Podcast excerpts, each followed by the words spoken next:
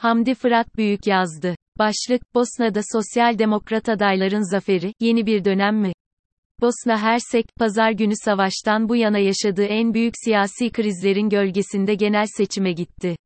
Özellikle Cumhurbaşkanlığı Konseyi'nin Boşnak ve Hırvat üyeliklerine sosyal demokrat ve reformist adayların seçilmiş olması Bosnalıların değişim yönündeki talebini gösterse de ülkenin geleceği üzerindeki kara bulutlar dağılmış değil. Dayton Anlaşması ile kurulan dünyanın belki de en karmaşık devlet yapısı içinde yaşayan Bosnalılar, bu seçimde devlet, entayt ve kanton seviyesinde meclis üyelerini ve bunun yanında Cumhurbaşkanlığı Konseyi'nin Boşnak, Sırp ve Hırvat adaylarını belirlediler. Erdoğan MÜTTEFİKİNİNHEZİMETİ seçimlerde en büyük rekabet Cumhurbaşkanlığı Konseyi üyeleri seçiminde yaşandı. Resmi olmayan sonuçlara göre, Cumhurbaşkanlığı Konseyi'nin boşnak üyeliğini 11 parti tarafından desteklenen Sosyal Demokrat Parti, SDP üyesi Denis Beçiroviç oyların %57'sini alarak seçildi. Beçiroviç, en büyük rakibi olan Bosna'nın kurucu Cumhurbaşkanı Aliye İzetbegoviç'in oğlu, Demokratik Eylem Partisi, SDA lideri ve Türkiye Cumhurbaşkanı Recep Tayyip Erdoğan'ın yakın müttefiki Bakir İzetbegoviç'ten neredeyse %20 daha fazla oy olarak fark attı. Son yerel seçimlerde ve Saraybosna kantonunda hükümet kurulması süreçlerinde olduğu gibi, siyasi krizleri yönetememekle, Müslüman boşnakların dini ve milliyetçi duygularıyla oynamakla ve İzzet Begoviç soyadını kullanmakla suçlanan Bakir İzzet Begoviç ve SDA karşısında muhalefette olan siyasi partiler ittifak yaparak zaferi kazandılar. Üstelik, seçim öncesi Türkiye Cumhurbaşkanı Erdoğan'ın yaptığı Bosna ziyareti ve eleştirilere muhatap olan Erdoğan'ın açık desteği de İzzet Begoviç'in zafer kazanmasına yetmedi. Yenilgi SDA liderinin siyasi geleceğini de belirleyecek. Nitekim, SDA bu zamana kadar sadece bir kez Cumhurbaşkanlığı Konseyi'nin boşnak üyeliğini kaybetmişti. Üstelik soyadı İzzet Begoviç olan biri de ilk kez bir seçim kaybediyor. Cumhurbaşkanlığının Hırvat üyeliğine ise Demokratik Cephe, DF lideri olan ve eski Sosyal Demokrat Partili Zeliko Komšić oyların %54'ünü alarak seçildi. Komšić, Bosna'nın iki entitesinden biri olan ve Boşnak ve Hırvatların yaşadığı Bosna Hersek Federasyonu'nda, FBİH yaşayan Hırvatlar ve Boşnakların oylarını alarak seçildi. Rakibi olan Hırvat Demokratik Birliği'nden, HDZ Borjana Kristo ve Hırvat milliyetçiler Komšić'i Hırvatların gerçek temsilcisi olmamak suçlasa da Komšić bu göreve dördüncü kez seçilerek bir ilki de başardı. Komšić, Hırvat olsa da Bosna Savaşı sırasında Bosna Hersek ordusunda savaşan ve devletin en yüksek askeri madalyası olan Altın Zambak sahibi bir savaş gazisi. Cumhurbaşkanlığı Konseyi Sırp üyeliği seçiminde ve Bosna'nın ikinci entitesi olan Republika Srpska'da, RS ise bir değişiklik olmadı. Bosna'da bağımsız bir Sırp ordusu kurarak savaş çıkarmakla tehditler savuran, Rus yanlısı ve ayrılıkçı lider Milorad Dodik'in sağ kolu Zelika Cevijanović, RS'de oyların %52'sini alarak seçimi rahat bir şekilde kazandı. Dodik ise RS Cumhurbaşkanlığı seçimini kazanarak güç tazeledi. İlerleyen dönemde Bosna'nın bağımsızlığını ve toprak bütünlüğünü tehdit eden Dodik ve siyasi ekibinin sesinin daha da yüksek çıkacağını beklemek mümkün. Yüksek temsilci sorunsalı seçimlerin belki de en büyük gelişmesi, uluslararası toplumun Bosna Hersek Yüksek Temsilcisi Christian Schmidt'in daha seçim sandıkları kapanmamışken seçim kanununda yaptığı değişiklikler oldu.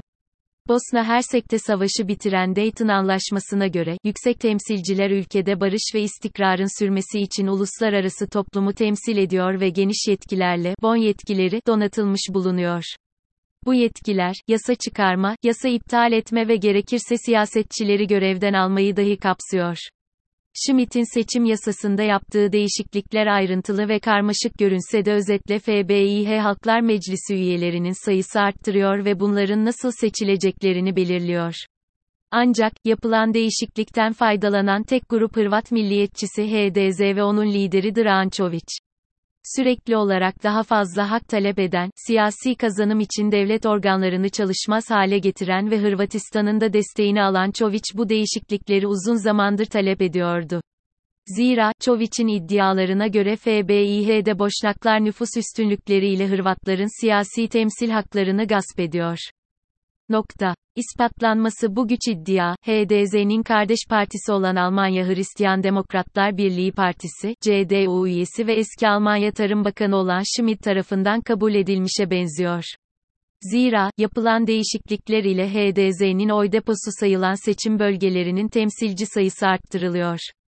Bosna'nın araştırmacı medya organı Istraga'nın araştırmasına göre, bu değişiklikler sayesinde Çoviç'in HDZ'si 12 sandalye fazladan kazandı ve hükümete girmeyi garantiledi. Yüksek temsilci, Schmidt'in kritik bir zamanda yaptığı bu değişiklikler hem seçimlere gölge düşürüyor hem de eski bir Almanyalı Tarım Bakanı'nın dünyanın belki de en zor diplomatik görevlerden birini yerine getirmek için yetersiz olduğunu bir kez daha ispatlıyor. Ancak, Schmidt'in bu antidemokratik dayatması Amerika Birleşik Devletleri, ABD ve Birleşik Krallık tarafından zaman kaybetmeden desteklendi. Avrupa Birliği, AB ise açık destek vermekten çekinerek Schmidt ile arasına mesafe koymayı seçti. Bundan sonrası çekişmeli geçen Cumhurbaşkanlığı konseyi seçimlerini kazanan Boşnak ve Hırvat adayların sosyal demokrat, sol kökenli ve reformcu oluşlarının ülkede ve bölgede ülkenin çözülemeyen krizleri konusunda yeni bir perspektif konusunda heyecan oluşturduğu doğru. Çok farklı siyasi görüşlerden muhalefet partilerinin bir araya gelerek SDA'lı aday İzzet Begoviç'e büyük bir yenilgi yaşatması da kolay olmasa bile istenince ülkede değişimin gerçekleşebileceğini gösteriyor. Milliyetçi ve statükocu partiler Cumhurbaşkanlığı Konseyi'nin iki üyeliğini kaybetmiş olsalar da devlet, entayt ve çoğu kanton meclisinde hala çoğunluğu elinde tutuyor. Bu durumda, Cumhurbaşkanlığı Konseyi üyelerinin vereceği kararlar engellenebileceği gibi yenilmiş olan milliyetçi partilerin siyasi kazanım için devlet organlarını daha önce defalarca yaptıkları gibi kilitlemesiyle sonuçlanabilir. Unutulmamalı ki, Bosna'daki karmaşık devlet yapısı merkezi olmaktan uzak ve yürütme görevini büyük oranda yerel meclisler gerçekleştiriyor. RSD ve Sırpların radikal taleplerinde ise herhangi bir değişim yok. Hatta Boşnaklar kendi aralarında ve Hırvatlar ile Boşnaklar FBİH'de siyasi çekişme ve muhtemel kaoslar içerisindeyken Dodik ve radikal Sırpların elinin daha da güçleneceğini söylemek yanlış olmaz.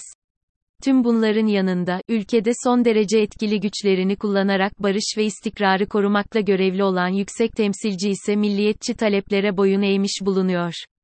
Başka bir deyişle, tehdit, şantaj ve savaş tehditleri bir kez daha istikrar sürsün diye ödüllendirilmiş oluyor. Bosna genel seçim sonuçları bize değişimin mümkün olduğunu gösterdi. Ancak yeni bir dönemin başlaması için ülkenin önünde çok uzun, engellerle ve meydan okumalarla dolu bir yol bulunuyor.